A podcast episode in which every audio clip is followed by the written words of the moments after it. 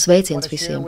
Vēlos dalīties ar pilnīgi fantastisku, neticamu, pravietisku vēsti, kuru man parādīja pirms dažām dienām, un es vēlos par to pastāstīt arī jums.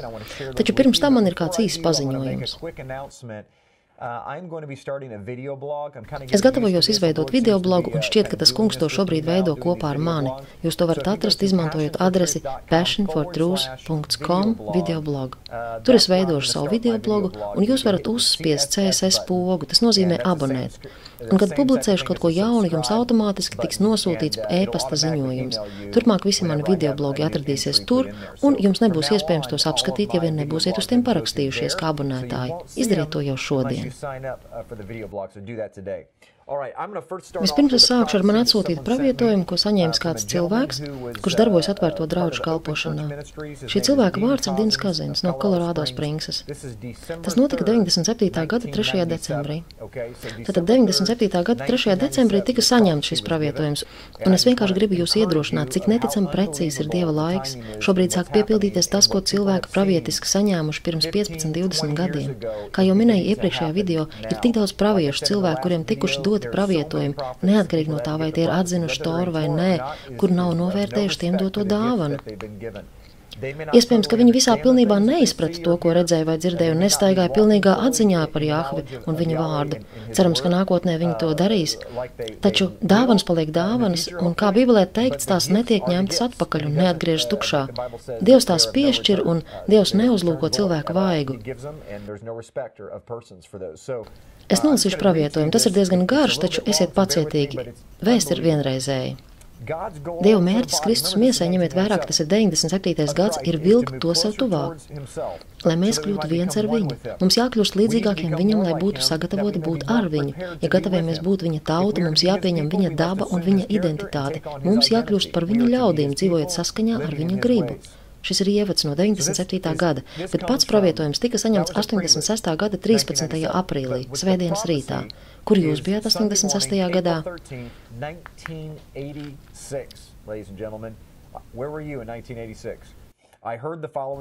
Es dzirdēju šādu pravietojumu. 20. gadsimta sākumā, kad Dievs raudzījās lejup no debesīm uz draugu, tas, ko viņš redzēja, izskatījās kā milzīgs 747. aviolaineris bet bez dzinējiem. Tad Dievs deva četrus ticības dzinējus, ko pievienot lainera korpusam. Tā, lai lidaparāts, kas ir draudzes, spētu pacelties turp, kur ir viņš, augšup godības valstībā.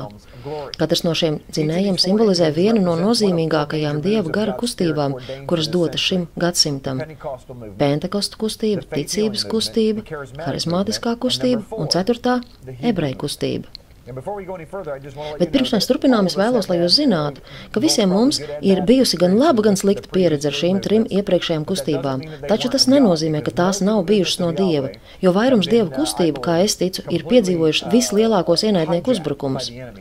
Viss, kas sāks no Jahves, ja jūs mājās izstudēsiet šo kustību vēsturi, kā es to darīju, tad redzēsiet, ka šīs minētās kustības tiešām ir sākušās no Jahves, saņem briesmīgu ienaidnieku triecienu, jo ved virzienā, kas ienaidniekam nepatīk svarīgi. Tāpēc netiesājiet to, ko jūs iespējams nezināt, un nespriediet, vai šīs kustības bija vai nebija no Jāhves, vērojot to gala iznākumu. Skatieties, kāds bija iesākums un vai tas bija kopā ar Jāhvi. Tātad es turpinu par pravietojumu.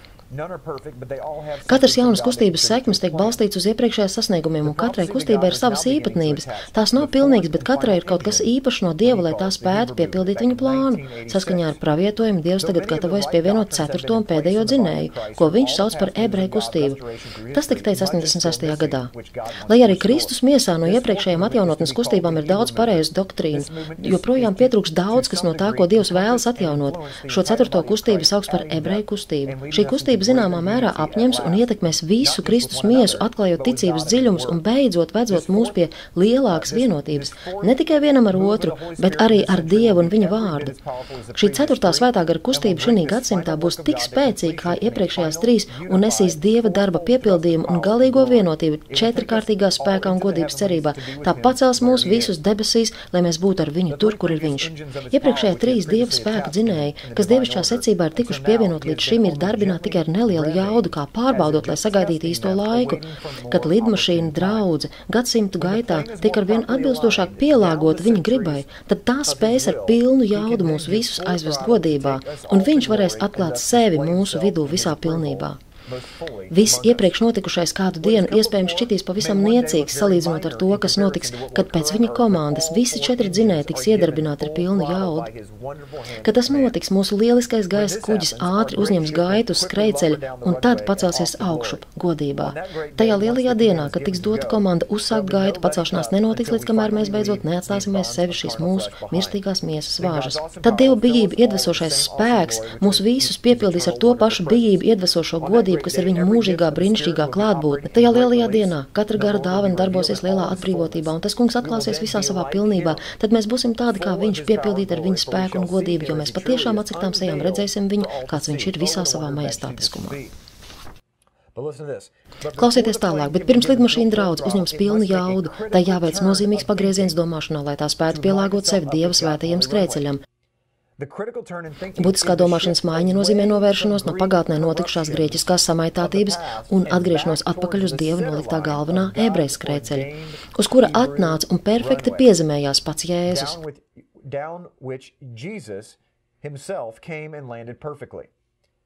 Jēzus pats bija gaisa kuģis, bet termināls, kurā viņš tiek piepildīts kopš savas pirmās atnākšanas, ir pasaule, uz kuru viņš ir atnācis. Skrejceļš, kas tika gatavots gadsimtiem ilgi pirms Kristus atnākšanas, bija atklāsme par Dievu. Šī atklāsme caur visiem senajiem praviešiem no Ādama līdz Malahijam bija skrejceļš. Simtiem gadu Dievs rūpīgi vairākās paudzēs gatavoja sava dēla nākšanu uz planētas Zemi. Tēvs sagatavoja vietu, kur Jēzum nolaisties, kā ir sacīts, kad laiks bija piepildījies, tad Dievs Dievs sūtīja savu dēlu. Galatiešiem 4.4. Tātad skrejceļš ir visa vecās darības vēsts. Vecā derība, ebreju patiesība un atklāsme, kā arī ebreju kultūra un paradumi, kas nāca līdz ar to, pravietojuma autors apgalvo, ka tieši tas ir šis skrēceļš. Kopš tā laika viņa varenais ķermenis ir novietots pasaules terminālā un tiek piepildīts ar pasažieriem, lai atgrieztos atpakaļ godībā. Tagad tas ir gandrīz pilns un turpina ātri piepildīties. Tas ir gandrīz gatavs aizlidošanai. Kad lielās durvis beidzot pie aizvērsies un Lērneris uzsāks kustību, ja šo Jēzus pilots iedarbinās šos četrus dzinējus, lai aizvest mūs no termināla līdz skrēceļa sākumam, kur mēs sēdēsim, kamēr dzinēji darbojas brīvgaitā, dodot viņam laiku pārbaudīt kontrolierīces. Starp citu, viņš to dara pašlaik, lai pārliecinātos, ka viss ir kārtībā. Jēzus smaida, un esmu pārliecināts, ka viņš ir gatavs, un ar Dieva tēva atļauju no vadības torņa atlaidīs bremzes un vēlreiz palielinās dzinēju apgriezienus. Šī reizē visi četri dzinēji meklēs, kā varētu dot ieguldījumu, lai visas daļas darbotos unisonā. Tas ļaus gaisa kuģim viegli izbraukt uz skrejceļa, lai laineris neaizbrauktu pārāk tālu uz priekšu tieši īstajā brīdī, ja es to pagriezīs precīzi par 90 grādiem, kas nepieciešams, lai dotos tālāk tieši pa skrejceļu. Tad un tikai tad būs izpildīti visi nosacījumi, lai paceltos ar pilnu jaudu. Tas notiks tajā brīdī, kad mūsu laineris būs pilnīgā saskaņā ar visu, ko Dievs mums devis ebreju bībelē, ko mēs saucam par veco derību. Lieta tāda, ka pirms visi četri dzinēji var tikt iedarbināti droši ar maksimālo jaudu, lai paceltu mūsu Kristus klātbūtnē, mums daudz pilnīgāk jāsaskaņo sevi ar Bībeles Dievu, ar to, kas Dievs patiešām ir. Tā kā Dievs sevi ir atklājis caur veco derību, un Jēzus to ir pilnīgi iemiesojis sevī mums redzamā veidā, tieši tas ir tas, uz ko mums jāskatās, tieši to arī nozīmē ebreju kustība. Šis tika pateikts pirms vēl ebreju kustība bija ieguvusi jebkādu formu. Kur mēs atrodamies pašreiz? Mans personīgais viedoklis ir, ka draudzes vēsturē esam spējuši izdabūt lidmašīnu atpakaļ uz skrejceļa. Es domāju, ka mūsu lidmašīna, cik tālu to atļāvs grieķiskās domāšanas veids, ir nokļuvusi atpakaļ uz izbraucamā ceļa, kas ved uz skrejceļu. Ja mēs šādi turpināsim braukt tālāk, tad iebrauksim grāvī skrejceļa otrajā pusē. Šeit pravietojuma autors runā no 86. gada perspektīvas. Es ticu, ka tieši tagad Dievs saka, pagrieziet un saskaņojiet savu domāšanu daudz pilnīgāk uz manis atklātā ebrejiskās domāšanas ceļa pusi, uz domām, ko es atklāju savai ebreju tautai, un sagatavosimies doties Dieva godībā, lai satiktu Dievu saskaņā ar viņa noteikumiem, nevis mūsējiem. Mēs pacelsimies no tā paša skrejceļa, kur Jēzus piezemējās vecajā derībā, ebreju praviešu atklāsmēs un pravietojumos ebrejiskajā domāšanas un dzīvesveidā. Tas ir kā Dievs ir atklājis sevi un kā arī Jēzus pats sevi parādīja esam, kad viņš dzīvoja miesā šeit uz šīs planētas. Agrīnā draudz pieļauj daudz kļūdu, lai izpatiktu un pielāgotos grieķu kultūrai un izbēgtu no visām romiešu vajāšanām, kas tika vērstas pret ebrejiem. Šī agrīnās draudzes pagrimšana ir tas, ko saprotam ar pagriezienu no ebrejiskās uz grieķu domāšanu. Šīs pagātnes kļūdas labošana ir lielā aviolainera pagriešana virzienā, ko sauc par pagriezienu no grieķiskās uz ebrejisko domāšanu, jeb ebreju kustību. Tas ir tas, ko Dievs sagaida no mums tagad, pirms pilnīgāk ejam viņa spēkā un viņa godībā. Mums tas jāizdara, lai viņš vēl daudz pārliecinošāk un atklātāk varētu identificēt sevi ar mums un pieņemt mūsu slavā un spēkā. Iespējams, tas ir tas, par ko Jēzus runāja Matei 5, kad viņš teica, nedomājiet, ka es esmu atnācis atmest bauslību un praviešus. Es neesmu nācis tos atmest, bet piepildīt, lai nestu pilnīgu izteiksmu un skaidrību. Jo, patiesi es jums saku, tiekams debesis un zeme zudīs, nezudīs neviena nevis mazākā rakstu zīmīte, ne raksta galiņš no bauslības, iekams viss notiek. Jo es jums saku, ja jūsu taisnība nav labāka par rakstu mācītāju un parizēju taisnību, tad jūs nenāksiet debesu valstībā. Gan arī izklausās, ka Jēzus paredzēja, taču nepavisam neakceptēja to, kas galu galā notika draudzē, kad tā atmeta savas ebrejiskās saknes. Viņš iespējams paredzēja pašu ebreju kustību, kas tagad noslēgs draudzes laikmetu.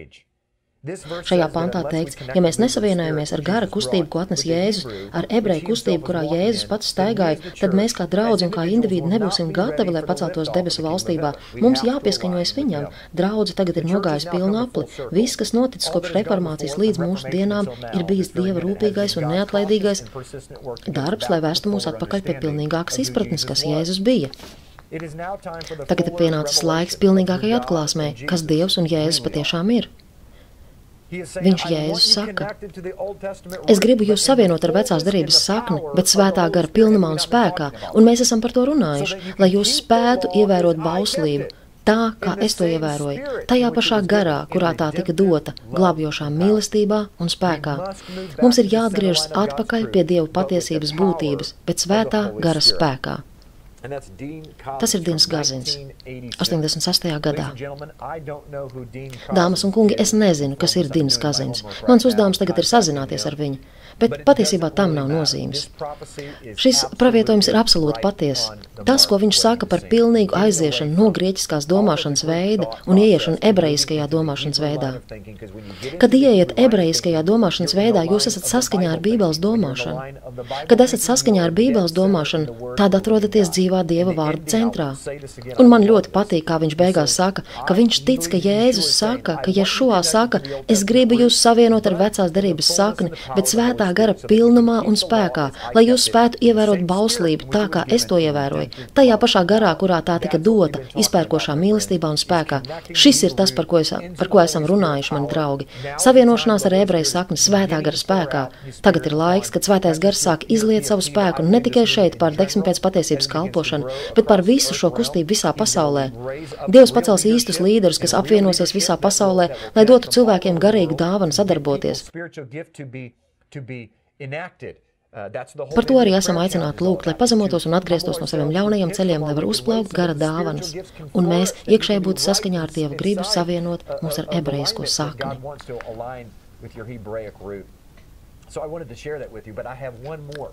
Šo es gribēju līdzdalīt, bet ir vēl viens pravietojums. Tas ir pavisam jauns no mana drauga Šarlotē, Ziemeļkarolīnā, kurš vada draugu un bībeles studijas, un kāds cilvēks bībeles nodarbības laikā, kad risinājās dialogs, sniedza šo pravietisko vārdu. Šis cilvēks ir vienkārši kristietis, ierins ticīgais. Nedomāju, ka viņiem tur vispār ir kāda skaidrība par ebreju saknēm. Bet šis ir vārds, ko Dievs viņam deva. Viņi nezina neko par to, ar ko mēs šeit tagad nodarbojamies. Bet tas ir tas, kas te rakstīts, un es jums to izlasīšu, lai tas kalpo jums un rāda, ko Jakvi dara pasaulē. Tas ir apbrīnojami. Viņš saka, Šis ir laiks atmodai, tā saka tas kungs. Atmodas uguns ir aizdegtas debesīs un krīt uz zemi. Pagājušajā laikā es jūs pamudināju sagatavot sevi, bet tagad es saku pātriniet, pātriniet savu gatavību, kalpot, savu vēlēšanos, pakļauties manai vadībai un plānam. Neskatieties uz to, kā lietas tika vadītas un veiktas pagātnē, jo es ilgojos darīt jaunas lietas, pat savādākas lietas, pat savādas lietas jūsu vidū, jo es ilgojos izliet savu godību savā draudzē, bet jums jābūt kā niedrei, nevis kā ozolam. Neticami. Es papētīju desmit lielākās atmodas pagājušajos 2000 gados. Vai varat iedomāties, ka viena no vislielākajām atmodām cilvēces vēsturē sākās ar vīru, kurš kādu vakaru nostājās savas vietējās baznīcas kancelē un brēca Dieva priekšā? Un pravietojumā Dievs teica, jums jābūt kā niedrai. Un viņš pasludināja, noliec mūs, tēvs kā niedras tev pretī. Uh, es teiktu, niedru jūra, ko izrēlieši šķērsoja, tika noliekta abos virzienos, lai dieva tauta varētu pāriet pāri. Un tagad ir laiks, kad mums jānoliecas atkal. Jāhve pirms jaunas atmodas atkal saka, jums jānoliecas kā niedrei un nevis kā ozolam. Jums jānoliecas manas gribas priekšā visās jomās. Pagātnē mans gars norādīja uz specifiskām jomām, ko vajadzēja izmainīt, bet tagad tas aizskar visas jūsu dzīves jomas, jūsu runas veidu, to, kā jūs skatāties, jūsu attieksmi, hobijus, darbu, lasīšanu, dziedāšanu, pielūgsmu, sludināšanu, mācīšanu. Jo es ilgojos jūs svētīt, un lai visās jomās notiek mana griba un mani mērķi, lai piepildās, un pat mana slava, lai izpaužas visās lietās. Šis ir lietu pārņemšanas laiks. Man tas patīk. Lielās pārņemšanas laiks, vai jūs man piekritīsiet un teiksiet? Teiksiet āmen tieši tagad, ka ir laiks pārņemt.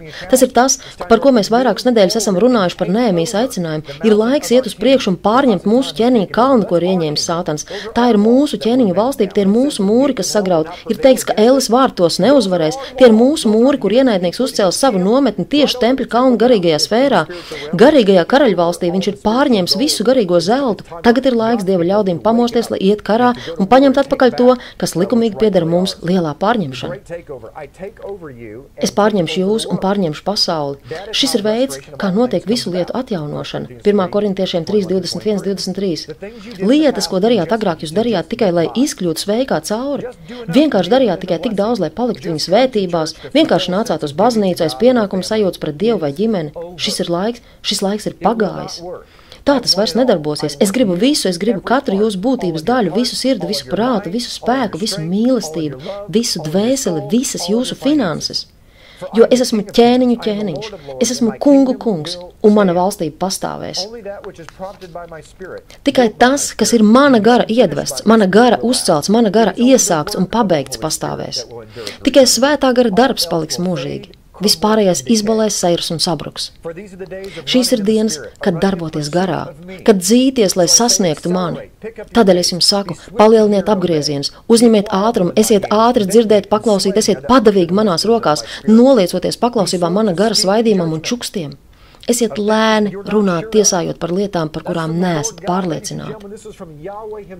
Dāmas un kungi, šī vēsts nāk no paša dieva, tā kunga klausieties, ko Jāhve pats saka, esiet lēni runāt, tiesājot par lietām, par kurām neesat pārliecināti, par lietām, kas var izskatīties mazliet citādas vai pat dīvainas. Atmetiet savu iepriekšējo pagātnes skatījumu, konfesionālos aizspriedumus un pieredzi, atsakieties tiesāt to, ko Jāhve dara šobrīd. Nedariet to! Jums nekad nav nācies saskarties ar kalpošanu draudz vai draudžu savienību, kas virzītos pa to Toras sliedēm un būtu svētā gara iedvesmota. Tādēļ netiesājiet to, ko nekad agrāk neesat redzējuši. Tā nav kaut kāda parasta lieta. Te viņš saka, lūdziet, pārbaudiet garus un pārliecinieties, vai tas ir no manis. Jo es došu mieru un apstiprinājumu visam, kas ir manis iedvesmots un aizsākts, saka tas kungs. Tā nav parasta vietējās draudzes darbošanās. Tas nav tas pats, kas vienmēr, tas nav ierastais dievkalpojums. Svētdienas skola ir ierasta, mācība ir ierasta, sludināšana ir ierasta, lūkšana ir ierasta, mūzika ir ierasta. Draudzēs ir iezadzies viskā mājās ierastības gars. Tā ir meistarīgi izstrādāta garīga attieksme, nosakot sapulcēšanās un dievkalpojumu kārtību it kā priekš manis, bet kas nav mana gara inspirēta. Jo mana kārtība nav jūsu kārtība, mans gars ir nepārtraukti plūstoša upe, dzīve, vibrējoša, dzīvību nesoša un atspirdzinoša, kas ieplūst tajās vietās, kur tā agrāk nekad nav plūdus. Es gribu satricināt, es gribu jūs satricināt, es gribu jūs iestumt tādās kalpošanas jomās, kur jūs iepriekš neesat bijuši. Es veicu pamatīgi savas draudzes rekonstrukciju, es pārkārtoju savu celtni, jo tās pamats ir likts uz mana dēla asinīm. Drošs un pilnīgs pamats, taču akmeņi tās sienās ir zaudējuši savu spožumu, savu dzīvīgumu. Daži ir atgriezušies pie mirušas reliģijas ar ārēju dievbijību, bet bez spēka vai dzīvības, lai atspoguļot manu tēlu un dievlīdzību pasaulē. life to show my likeness or image to the world. Did you know I had a dream years and years ago, Ziniet, pirms daudziem, daudziem gadiem, pirms kādiem desmit, man bija sapnis, ka kāds ņēma šos skaistos mirdzošos akmeņus no mūra Jerusalem, krāšņus, spožus akmeņus un pārdeva tos cilvēkiem par miljoniem dolāru.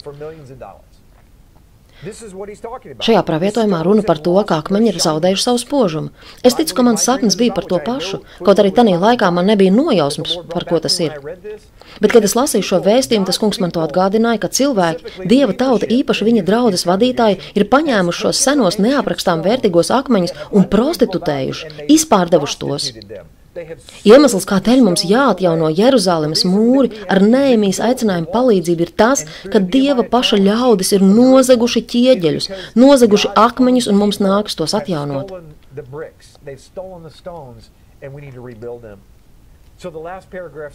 Pēdējā rindkopā teikts tā. Tāpēc es mudinu, saka Jāka, skrieniet, skrieniet, skrieniet, skrieniet, lai staigātu garā, palieciet garā, uztaisiet sevi garā, lai pakļautos maniem pārmaiņu noteikumiem.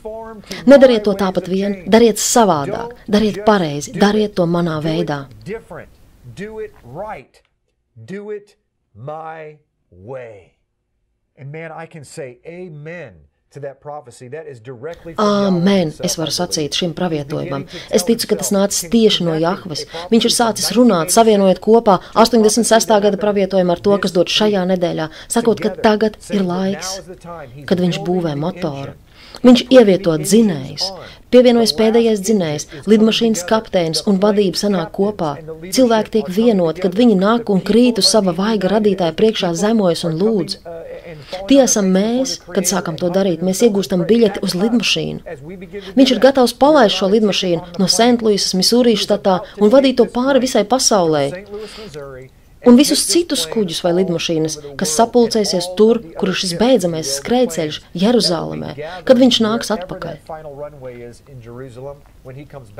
Bet tagad viņš sāk sapulcināt cilvēkus, kuri saprot, kuri ir vienoti par to, ka senie un tagadējie pravietojumi runā par šo laiku, tagad, ka tas ir tagad, kad tas piepildās. Es jūs mudinu, savāciet savus akmeņus, savāciet savus spieķus, pazemojieties, lūdziet, ejiet dziļāk nēmīs aicinājumā.